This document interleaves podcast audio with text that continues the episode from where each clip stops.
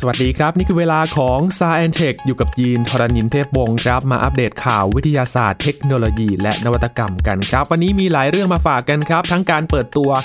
ล้อรถจักรยานระบบศูนยากาศ ที่เป็นเทคโนโลยีอวกาศจากนาซาครับ รวมถึงจะย้อนไปนะครับว่าเทคโนโลยีจากโครงการอวกาศนี้ ถูกนำมาประยุกต์ใช้ในชีวิตประจำวันอะไรกันบ้างครับ และการ ศึกษาเรื่องราวของฟ้าผ่าในยุคดึกดำบรรพ์ครับ ที่ช่วยปลดล็อกแร่ธาตุสำคัญในการสร้างชีวิตบนโลกด้วยครับ และพาไปที่สหรัฐอเมริกาศึกษาความเป็นไปได้ครับ ในการนำชุดคนบินหรือว่าเจ็ตแพ็กมาใช้งานในกองทัพ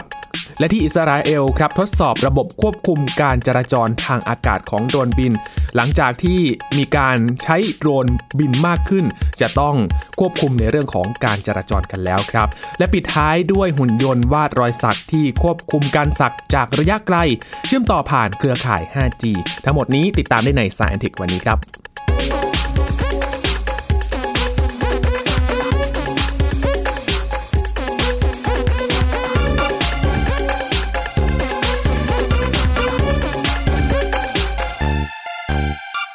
เริ่มต้นวันนี้ด้วยการอัปเดตเทคโนโลยีจากอวกาศกันนะครับ พาไปที่สหรัฐอเมริกาครับ มีบริษัทสตาร์ทอัพที่นั่น เขาพัฒนาเทคโนโลยี ล้อรถจักรยาน แต่เป็นล้อรถจักรยานที่ไม่ธรรมดาครับคุณผู้ฟัง เพราะว่าเป็นล้อรถจักรยานที่ใช้เทคโนโลยีระบบสูญญากาศครับ ได้รับการถ่ายทอดมาจากนาซาด้วยนะครับ ซึ่งเป็นเทคโนโลยีเดียวกับรถสำรวจดวงจันทร์ในโครงการอพอลโล โดยบริษัทเขามีเป้าหมายที่จะผลิตล้อรถจักรยานนี้นะครับ ให้มีน้ำหนักเบา และก็แข็งแรง สามารถใช้งานได้ระยะเวลานานครับ โดยไม่ต้องเติมลม เหมือนล้อจักรยานที่เราใช้กันทั่วไปครับ ที่อันเดิมเนี่ยจะ ใช้วัสดุจากยางพาราธรรมชาติ ที่ผสมสารเคมี ยากต่อการย่อยสลายเมื่อหมดอายุการใช้งานด้วยนะครับ ถ้าเป็นอย่างนั้นจริง หมดปัญหาเรื่องของยางแบนในการเติมลมแล้วครับ เพราะว่าถ้าเราใช้รถจักรยานทั่วไป เราจะต้องหมั่นสำรวจ เรื่องของลมยางแล้วก็สภาพของยางด้วยใช่ไหมครับ แต่ว่าเทคโนโลยีนี้จะทำให้ปัญหาของการเติมลม และก็ต้องรักษาสภาพของยางรถนั้น หายไปครับ เทคโนโลยีล้อรถจักรยานระบบสุญญากาศ หรือว่า Airless Chase Memory Alloy เป็นการได้รับการถ่ายทอดเทคโนโลยีมาจากองค์การนาซาครับ ซึ่งโครงสร้างของล้อรถจักรยานแบบใหม่นี้ ใช้วัสดุที่เรียกว่า METL ครับ เป็นโลหะผสมอลูมิเนียมอลลอยนะครับ มีน้ำหนักเบายืดหยุ่น แข็งแรงทนทานเหมือนไทเทเนียมคืนรูปได้อย่างรวดเร็วครับ และสามารถยึดเกาะพื้นถนนได้ยอดเยี่ยมด้วย รถจักรยานสามารถขับขี่ด้วยความเร็วมากขึ้น เนื่องจากว่าน้ำหนักของล้อที่ลดลงด้วยครับโดยบริษัทมีแผนจัดจำหน่ายจักรยานที่ติดตั้งเทคโนโลยีล้อรถจักรยานระบบสุญญากาศนี้ ในช่วงปี 2565 นี้ครับ อย่างไรก็ตาม ตอนนี้ทางบริษัทเขายังไม่ได้เปิดเผยราคาการจัดจำหน่ายนะครับ แต่ว่านับเป็นการเปลี่ยนแปลงรูปแบบ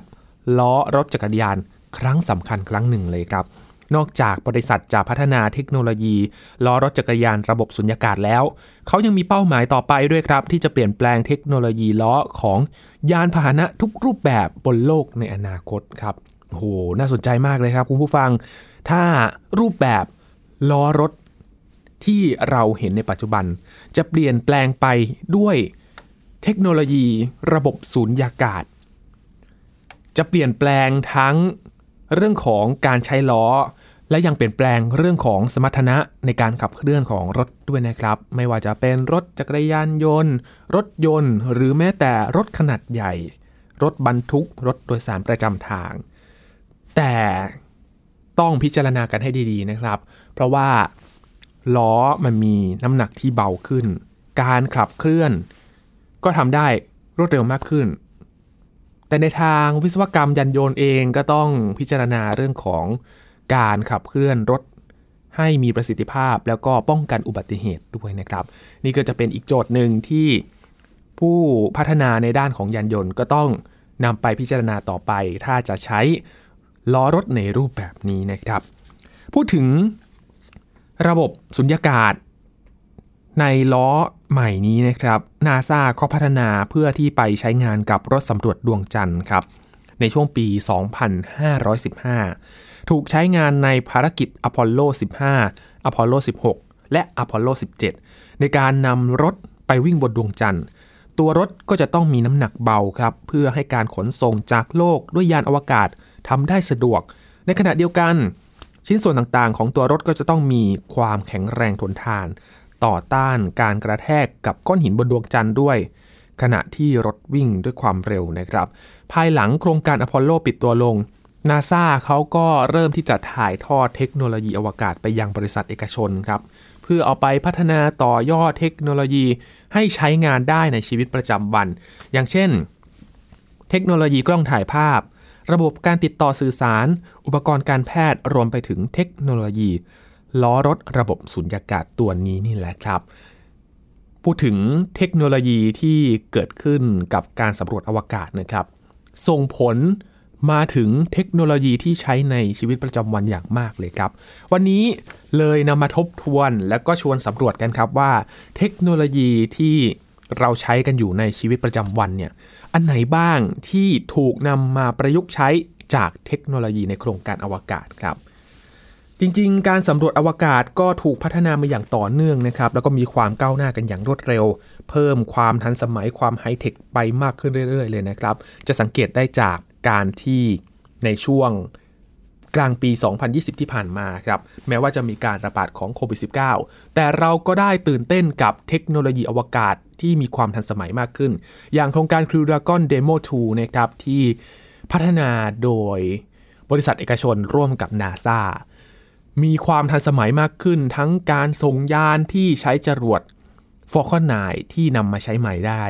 รวมถึงยาน Crew Dragon เองที่ โอ้โห แผงวงจรนี่ทันสมัยเหมือนในหนังเลยนะครับ ที่เราเคยชมกัน รวมถึงชุดนักบินอวกาศเองที่มีความธรรมะทแมงมากยิ่งขึ้นนะครับ ก็เป็นผลมาจากการพัฒนาเทคโนโลยีอวกาศนั่นแหละครับ ตอนนี้มีการแข่งขันมากขึ้นเรื่อยๆ แต่ว่า ก็จะไม่ใช่เชิงการเมืองเหมือนในอดีตนะครับ เพราะว่าถ้าย้อนกลับไปในสมัยก่อน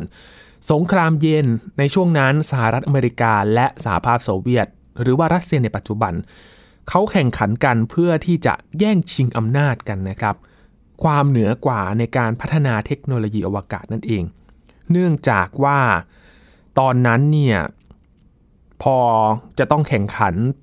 ในเรื่องของเทคโนโลยีอวกาศนะครับ แต่ สภาพแวดล้อมบนอวกาศนั้นก็เป็นสิ่งที่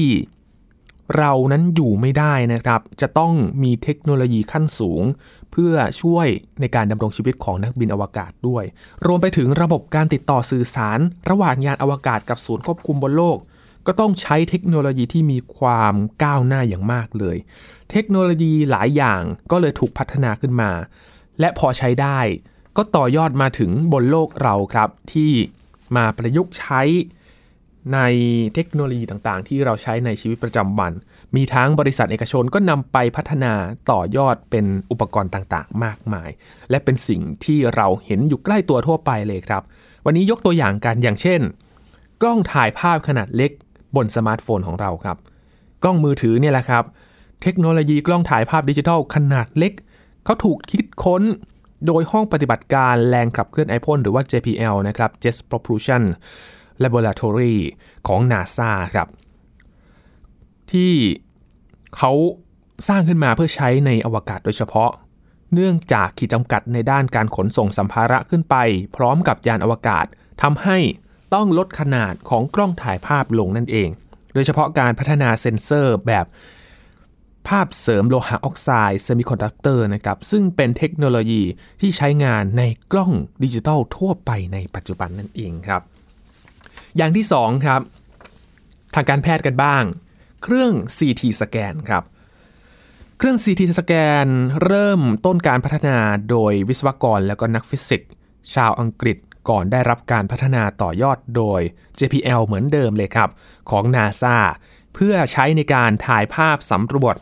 วัตถุจากอวกาศ แปลงเป็นภาพดิจิทัล ต่อมาเทคโนโลยีเครื่อง CT สแกนก็ได้ถูกนำไปใช้ในโรงพยาบาลของสหรัฐอเมริกา เพื่อช่วยในการวินิจฉัยโรคทางการแพทย์ ก่อนที่จะกระจายไปยังโรงพยาบาลต่างๆ ทั่วโลก และได้กลายเป็นเทคโนโลยีที่สามารถช่วยเหลือชีวิตผู้ป่วยจำนวนมากใน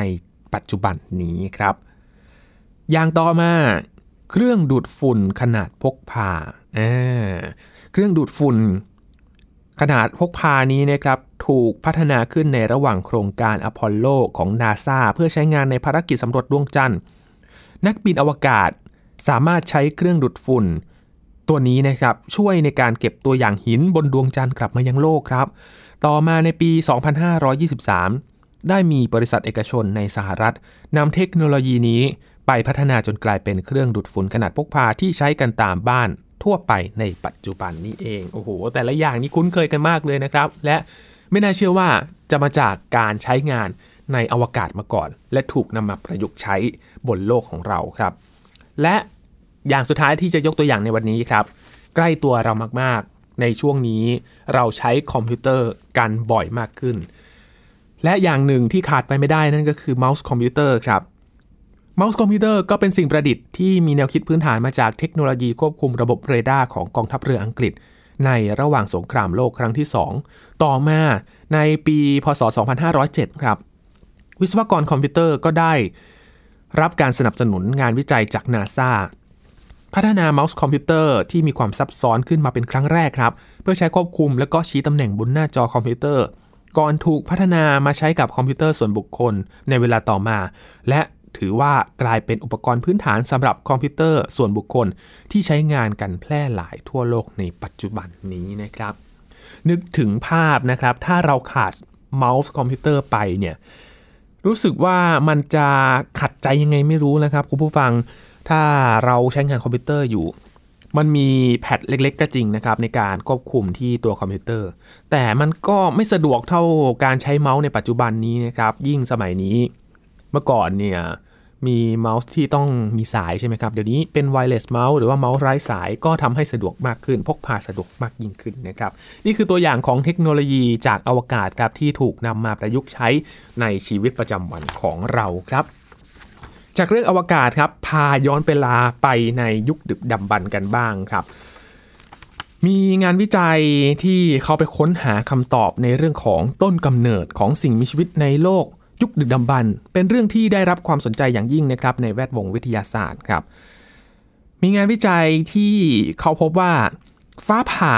ในยุคดึกดำบรรช่วยปลดล็อกแร่ธาตุสำคัญในการสร้างชีวิตบนโลกนี้ครับเป็นงานวิจัยชิ้นล่าสุดที่ถูกตีพิมพ์ในวารสาร Nature Communications เขาพบว่าฟ้าผ่าที่โหมกระหน่ำในพื้นโลก ช่วงยุคดึกดำบรรได้ปลดปล่อยธาตุฟอสฟอรัส ที่ฝังลึกอยู่ในชั้นหินในปริมาณที่สามารถจุดประกายชีวิตได้ โดยนักวิทยาศาสตร์คาดว่า สิ่งมีชีวิตบนโลกเกิดขึ้นประมาณ 3,500 ล้านถึง 4,500 ล้านปีก่อนครับธาตุฟอสฟอรัสนี้เป็นองค์ประกอบสำคัญที่สามารถพบได้ในทุกเซลล์ของสิ่งมีชีวิตนะครับ เพราะว่ามันคือส่วนประกอบในโครงสร้างเซลล์ ของร่างกายขั้นพื้นฐาน อย่างเช่น โครงสร้างเกลียวคู่ของ DNA ผนังเซลล์หรือว่า RNA และก็โมเลกุลพลังงานหรือว่า ATP นักวิทยาศาสตร์สมัยก่อนเชื่อว่าธาตุฟอสฟอรัสที่มีในยุคดึกดำบรรพ์นั้นถูกล็อกไว้ในชั้นหินครับไม่สามารถละลายน้ำได้ ซึ่งเหตุนี้เองครับ ทฤษฎีของการกำเนิดชีวิตบนโลกส่วนใหญ่ จึงมุ่งให้ความสำคัญของอุกกาบาตทที่พุ่งชนโลกเพียงอย่างเดียว เพราะอุกกาบาตเหล่านี้มีแร่ธาตุชายเบอร์ไซต์นะครับ ซึ่งเป็นธาตุที่มีฟอสฟอรัสเป็นองค์ประกอบอยู่ อย่างไรก็ตามครับความคิดเหล่านี้ก็ได้เริ่มเปลี่ยนไปเมื่อมีการวิจัยจาก Nature Communications ระบุว่า สายฟ้าที่ฟาดลงไปในดินเวลาฟ้าผ่านั้น มีความร้อนสูงจนสามารถละลายชั้นหินได้ ปรากฏการณ์ดังกล่าวก็ก่อให้เกิดผลึกแก้วชนิดหนึ่งที่เรียกว่าฟูกูไรต์ภายในผลึกแก้วนั้นก็มีส่วนประกอบของธาตุชายเบอร์ไซต์อยู่นะครับ ซึ่งสิ่งที่น่าสนใจก็คือธาตุชายเบอร์ไซต์สามารถละลายน้ำได้ครับ เพราะฉะนั้นองค์ประกอบของฟอสฟอรัสที่อยู่ในธาตุชายเบอร์ไซต์จึงสามารถซึมเข้าสู่พื้นโลกและมหาสมุทรจุดประกายชีวิตขึ้นมาได้ในที่สุดครับ นักวิจัยที่สหรัฐและอังกฤษเขาพบว่าโลกในยุคเริ่มต้นนั้นเกิดปรากฏการฟ้าผ่าประมาณ 1,000 ล้านถึง 5,000 ล้านครั้งต่อปี มากกว่าในยุคปัจจุบันที่เกิดขึ้นราว 560 ล้านครั้งต่อปีเท่านั้นนะครับ ก็ต่างกันกว่าครึ่งเลย และหากพิจารณาถึงจำนวนฟ้าผ่าในยุคโบราณทุก ๆ 1,000 ล้านปี ก็อาจจะเกิดฟ้าผ่าทั้งหมดถึง 1 ล้านล้านล้านครั้งนะครับย้ำกันอีกครั้งหนึ่งล้าน 3 ครั้ง 1 ล้านล้านล้านครั้ง หรือ 1 ตามด้วยศูนย์อีก 18 ตัวครับ ผลที่ตามมาก็คือจะเกิดผลึกแก้วฟุกุไลท์1,000 ล้านหน่วยที่มีธาตุตั้งต้นของสิ่งมีชีวิตนั่นเอง โดยผู้เขียนงานวิจัยชิ้นนี้นะครับคือคุณเบนจามินเฮส นักศึกษาด้านวิทยาศาสตร์โลกและดาวเคราะห์จากมหาวิทยาลัยเยล ในสหรัฐอเมริกา ได้อธิบายงานวิจัยนี้ให้กับสำนักข่าวรอยเตอร์สนะครับ ว่าอุกกาบาตที่พุ่งชนโลกนั้น เกิดขึ้นน้อยกว่า การเกิดฟ้าผ่าและลดลงตามกาลเวลา เพราะฉะนั้น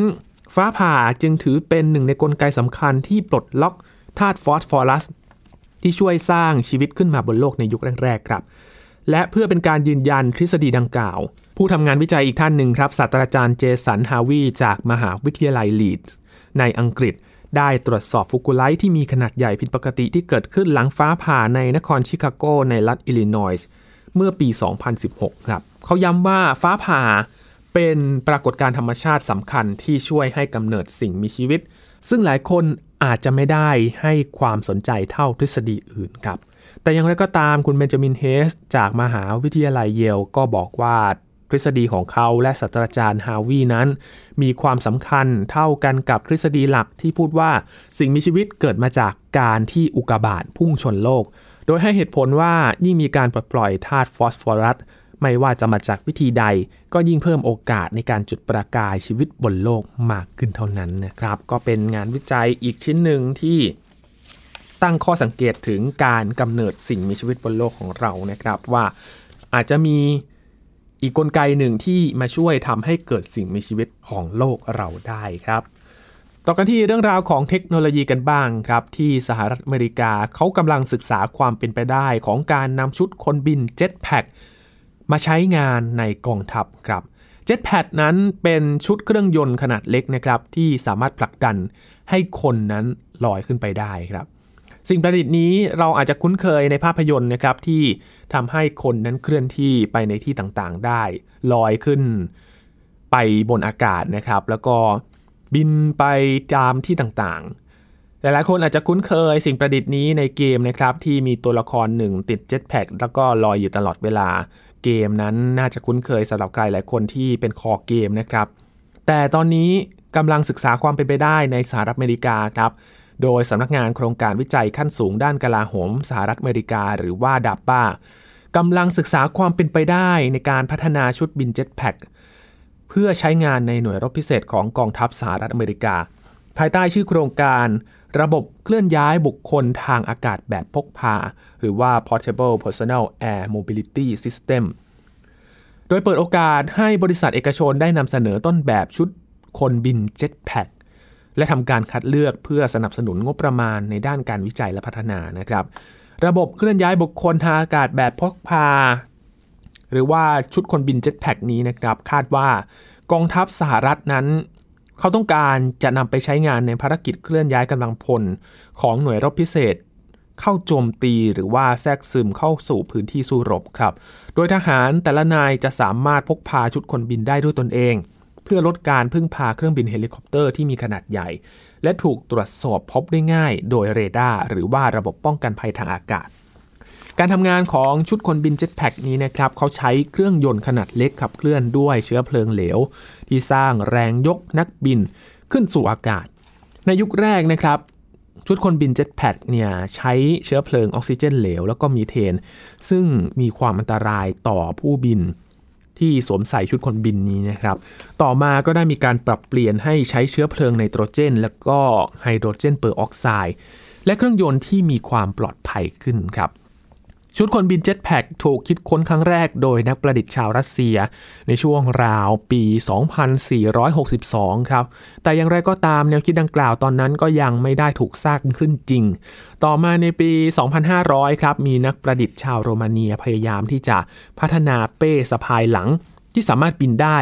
แต่ผลงานของเขาก็ไม่ได้รับการยืนยันหรือว่าทดสอบการบินอย่างเป็นทางการแต่อย่างใด ต่อมาในปี 2504 ครับ มีบริษัทเอกชนในสหรัฐอเมริกาพัฒนาชุดคนบินเจ็ตแพ็กสำเร็จ ใช้ชื่อว่า Bell Rocket Belt ก่อนที่จะได้รับความสนใจจากองค์การนาซาเพื่อใช้งานในการฝึกนักบินอวกาศครับ ปัจจุบันชุดคนบินเจ็ตแพดนี้นะครับได้รับการพัฒนาอย่างต่อเนื่อง โดยบริษัทเอกชนในสหรัฐอเมริกา สามารถบินได้นานประมาณ 23-33 นาที ใช้เชื้อเพลิงที่มีความปลอดภัยมากขึ้นครับ สามารถทำความเร็วได้สูงสุดประมาณ 112 ถึง 134 กิโลเมตรต่อชั่วโมง เร็วพอสมควรเลยนะครับ ที่ระดับความสูงประมาณ 37 ถึง 76 เมตร รองรับนักบินน้ำหนักสูงสุดอยู่ที่ 81 กิโลกรัมครับ ชุดคนบินของบริษัทเอกชนในสหรัฐอเมริกาได้จัดบินแสดงโชว์ในงานสำคัญของประเทศ แล้วก็บินแสดงโชว์ในประเทศต่างๆ ทั่วโลกรวมถึงประเทศไทยมาแล้วนะครับ แต่ตอนนี้ก็ต้องการที่จะพัฒนาให้ใช้งานในกองทัพได้แล้วก็มีเทคโนโลยีที่ทันสมัย แล้วก็มีความปลอดภัยมากขึ้น รวมถึงประสิทธิภาพ น่าจะอยากได้ที่ บินได้นานมากขึ้น แล้วก็บินได้สูงมากขึ้นนะครับ ก็รอดูกันว่าจะมีบริษัทเอกชนเจ้าไหนมาเสนอให้กับทางกองทัพสหรัฐนะครับแนวคิดนี้น่าสนใจนะครับที่เขาเปิดโอกาสให้บริษัทเอกชนได้นำเสนอต้นแบบแล้วก็นำไปพัฒนาต่อไป เป็นการสนับสนุนงบประมาณด้วยนะครับ ก็เป็นการส่งเสริมเทคโนโลยี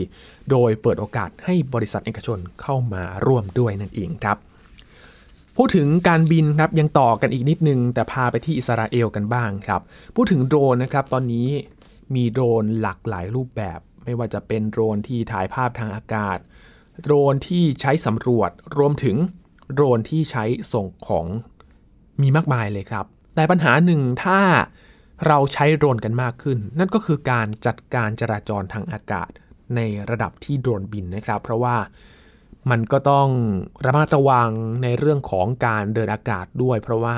เครื่องบินเราก็ใช้เส้นทางทางอากาศอยู่แล้ว ถ้ามีโดรนเข้าไปมันอาจจะไปสร้างความลำบาก หรือว่าเป็นอุปสรรคต่อการบินได้นะครับ ก็จะต้องจัดการการจราจรทางอากาศกันบ้างครับ ที่อิสราเอลครับเขาทดสอบระบบควบคุมการจราจรทางอากาศของโดรนบิน ในเมืองฮาเดรา โดยมีเป้าหมายเพื่อพัฒนาระบบควบคุมการจราจรทางอากาศของโดรนบิน เครื่องบินและเฮลิคอปเตอร์ ที่มีประสิทธิภาพรองรับการเติบโตของธุรกิจการขนส่งทางอากาศ ที่มีความหนาแน่น และรูปแบบหลากหลายมากขึ้น โดยเฉพาะการขนส่งพัสดุและส่งอาหาร โดยใช้โดรนบินที่จะมีการใช้งานมากขึ้นในอนาคตครับโครงการทดสอบระบบควบคุมการจราจรทางอากาศของโดรนบิน มีระยะเวลาทดสอบประมาณ 2 ปีด้วยกันครับ โดยความร่วมมือกับบริษัทเอกชน 5 แห่ง โดยใช้โดรนบินประมาณ 20 ลำ บินที่ระดับความสูงไม่เกิน 120 เมตร การเคลื่อนที่ของโดรนบินแต่ละลำก็จะถูกติดตาม ระบุพิกัดตำแหน่ง แสดงผลหน้าจอหลักของห้องควบคุม คล้ายกับการจราจรทางอากาศในสนามบินเลยนะครับ เจ้าหน้าที่ผู้ควบคุมก็สามารถมองเห็นภาพรวมของการจราจรทางอากาศทั้งหมด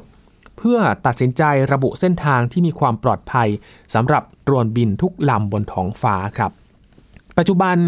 ยังไม่มีระบบควบคุมกลางที่สามารถจัดการจราจรของโดรนบินได้อย่างมีประสิทธิภาพนะครับ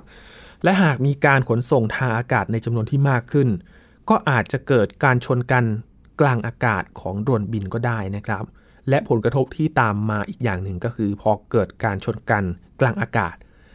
เศษชิ้นส่วนหรือว่าโดรนที่ถูกชนนั้นควบคุมไม่ได้ ตกลงมายังพื้นนะครับ อาจจะได้รับความเสียหาย ทั้งอาคารบ้านเรือน และอาจจะส่งผลถึงการสูญเสียชีวิตก็ได้นะครับ เพราะว่าอาจจะตกอยู่ในสถานที่ที่มีผู้คนอยู่ครับ และเนื่องจากโดรนบินพัฒนาขึ้นโดยบริษัทเอกชนหลายแห่งนะครับ ซึ่งใช้มาตรฐานในการควบคุมการบินที่แตกต่างกันไป รวมถึง ปัญหาเสียงรบกวนผู้อยู่อาศัยในชุมชนด้วย หากมีโดรนบินจำนวนมากขึ้นบนท้องฟ้าพร้อมๆกัน ก็จะได้ยินเสียงใบพัดของโดรนดังกระหึ่มกันบนท้องฟ้าเลยนะครับ ดังนั้นการพัฒนาระบบควบคุมการจราจรทางอากาศ จึงมีความสำคัญอย่างมากเลยครับ และถือว่าครั้งนี้นับเป็นครั้งแรกของโลกเลยนะครับ ที่มีการพัฒนาระบบควบคุมการจราจรทางอากาศของโดรนบิน เพื่อรองรับการเติบโตของธุรกิจการขนส่งทางอากาศ ที่จะมีปริมาณการใช้งานที่มากขึ้นในอนาคตนะครับ นอกจากนี้ยังสามารถปรับปรุงเทคโนโลยีระบบควบคุมดังกล่าว ไปใช้ในหน่วยงานอื่น ๆ ได้ด้วยครับ อย่างเช่น การควบคุมโดรนบินของหน่วยงานทางด้านการทหาร ในกรณีที่ใช้โดรนบินแทรกซึม หรือว่าโจมตีพื้นที่เป้าหมายของศัตรูอย่างมีประสิทธิภาพ โดยเฉพาะการใช้ระบบควบคุมกลางที่มองเห็นการจราจรทั้งหมดของโดรนบินบนท้องฟ้าครับเป็นอีกโจทย์หนึ่งที่จะต้องฝากไว้นะครับสำหรับผู้ดูแลในเรื่องของการจราจรทางอากาศ หลังจากนี้ครับ ก็จะต้องมีหน่วยงานกลางในการควบคุมโดรน ถ้าเรามีการให้บริการโดรนบิน ในการส่งของมากขึ้นนะครับ ก็จะเห็นโดรนบินต่างๆ บนท้องฟ้า และจะจัดการอย่างไรให้มีประสิทธิภาพลดการเกิดอุบัติเหตุนะครับ ก็เหมือนกับการจัดการจราจรบนท้องถนนนี่แหละครับ ก็ต้องจัดการเส้นทางให้มีประสิทธิภาพ ลดการเกิดอุบัติเหตุ ลดการจราจรที่ติดขัดด้วยก็เป็นได้นะครับ แต่การจราจรทางอากาศนั้น ถือว่ามีความสำคัญอย่างมาก เพราะว่าถ้า ขาดการควบคุมที่ดี อาจจะส่งผลต่อการเกิดความสูญเสียกันได้นะครับ ปิดท้ายวันนี้พาไปที่เนเธอร์แลนด์ครับ พูดถึงการสักนั้น ถ้าเราจะไปสักนั้นก็จะต้องไปที่ร้านสักกับช่างสักใช่ไหมครับ และก็ต้องใช้การใกล้ชิดกันเพื่อที่จะสักบนผิวหนังบนเรือนร่างของเรา แต่ว่าการสักที่สามารถทำได้ระยะไกล เอ๊ะ มันจะทำยังไงล่ะ เราต้องสัมผัสกับผิวหนังไม่ใช่เหรอ ต้องใช้เครื่องสักที่มาวาดลวดลายบนผิวหนังหรือ แต่ว่าเครือข่าย 5G สามารถทำให้การสักระยะไกลเกิดขึ้นได้จริง ๆ ครับ มีบริษัทเอกชนด้านเครือข่ายการติดต่อสื่อสารรายใหญ่ในเนเธอร์แลนด์ครับ เขาพัฒนาหุ่นยนต์ วาดรอยสัก ใช้การควบคุมจากระยะไกล เชื่อมต่อผ่านเครือข่าย 5G ครับ คือไม่ใช่คนสักนะครับ ใช้หุ่นยนต์มาช่วยสัก แต่ว่า ควบคุมมาจากระยะไกลอีกทีหนึ่งครับ เป็นโครงการขึ้นมาครับ โครงการนี้มีชื่อว่า The Impossible Tattoo ครับ โดยเขาได้โชว์ตัวอย่างมาครับ เป็นหุ่นยนต์ที่ทำการสักลวดลายบนผิวหนังของนักแสดงสาวท่านหนึ่งครับ คือคุณสตินฟรานเซนเพื่อยืนยันความสามารถในการติดต่อสื่อสารเครือข่าย 5G ที่รวดเร็ว และกระบวนการพัฒนาหุ่นยนต์ควบคุมระยะไกลเพื่อใช้งานจริงครับ ดยทีมงานผู้พัฒนาหุ่นยนต์วาดรอยสักควบคุมระยะไกลนะครับเขาได้ทำงานร่วมกับช่างสักลวดลายบนผิวหนังมืออาชีพ เพื่อให้กระบวนการการทำงานออกมาสมจริงมากที่สุดครับเขาได้ทำการทดลองกับแขนจำลองของมนุษย์ก่อน ซึ่งทีมงานเขาก็ให้ความสำคัญกับเรื่องความปลอดภัยมากเป็นพิเศษนะครับ เนื่องจากในการทดสอบใช้จริงหากหุ่นยนต์คำนวณผิดพลาด และการใช้น้ำหนัก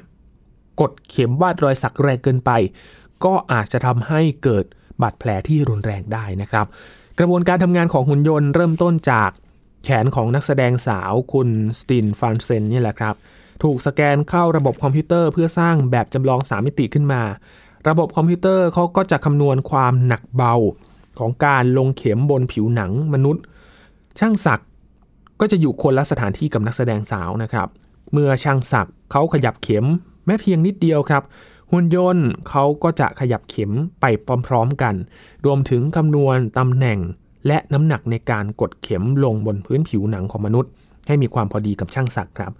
ความสำเร็จในการพัฒนาหุ่นยนต์วาดรอยสักควบคุมระยะไกลนี้ ก็กลายเป็นการปูทางสู่การพัฒนาเทคโนโลยีหุ่นยนต์ ที่มีความซับซ้อนมากขึ้นนะครับและก็ทำงานผ่านระบบติดต่อสื่อสารเครือข่าย 5G ในอนาคตด้วย เช่น การสร้างงานศิลปะ การศึกษาระยะไกล และก็การผ่าตัดทางการแพทย์ที่มีความซับซ้อนสูงมากยิ่งขึ้นครับเครือข่าย 5G นี้ถือว่าเป็นเทคโนโลยีที่สร้างความเปลี่ยนแปลงครั้งสำคัญเลยนะครับของโลกการสื่อสารที่เพิ่มความเร็วในการรับส่งข้อมูลได้ประมาณ 20 เท่าจากเดิมแล้วนะครับ เมื่อเปรียบเทียบกับการใช้งาน 4G ที่ใช้งานอยู่ในปัจจุบัน หากเครือข่าย 5G ถูกใช้งานกันอย่างแพร่หลายในอนาคตมากขึ้น ก็จะมีเทคโนโลยีใหม่ๆ ที่ประยุกต์ใช้มาจาก 5G นี่แหละครับ เกิดขึ้นตามอีกมากมายเลยครับ จากการโหลดวิดีโอในช่วงเวลาหนึ่งนะครับ ถ้าเราดูคลิปวิดีโอผ่านทาง YouTube ก็ตามหรือว่าดูในแพลตฟอร์มอื่นๆนะครับ ก็จะใช้เวลาพอสมควรเลย แต่ พอมี 5G ขึ้นมาครับเราเคยคุยกับพี่หลามที่รักบุญปรีชาไปแล้วนะครับ ว่าเทคโนโลยี 5G เป็นอย่างไร พี่หลามบอกว่า โอ้โห กระพริบตาเดียวก็สามารถโหลดภาพยนตร์ หรือว่าโหลดคลิปวิดีโอได้อย่างทันใจเลยนะครับ เพราะฉะนั้นอดใจรอครับตอนนี้พัฒนาเครือข่ายกันอยู่ ใกล้จะได้ใช้เต็มทีแล้วครับ ตอนนี้ประเทศไทยก็เริ่มใช้กันในบางพื้นที่แล้ว ในอนาคตพอแพร่หลายมากขึ้น การรับส่งข้อมูลข่าวสารต่างๆรวมถึงข้อมูล อื่นๆ มากมายนั้นที่มีปริมาณไฟล์มากๆเนี่ย ก็จะลดเวลาในการส่งลงพอสมควรเลยครับ ทั้งหมดนี้คือข่าววิทยาศาสตร์เทคโนโลยีและนวัตกรรมที่นำมาฝากกันใน Science Tech วันนี้นะครับ คุณผู้ฟังติดตามรายการกันได้ที่ www.thaipbspodcast.com ครับ รวมถึงพอดแคสต์ช่องทางต่างๆ ที่คุณกำลังรับฟังอยู่นะครับ อัปเดตเรื่องราวกับ Science Tech กันได้ทุกที่ทุกเวลาเลยครับ ช่วงนี้ยีนทรณินเทพวงขอบพระคุณสำหรับการติดตามรับฟังนะครับ สวัสดีครับ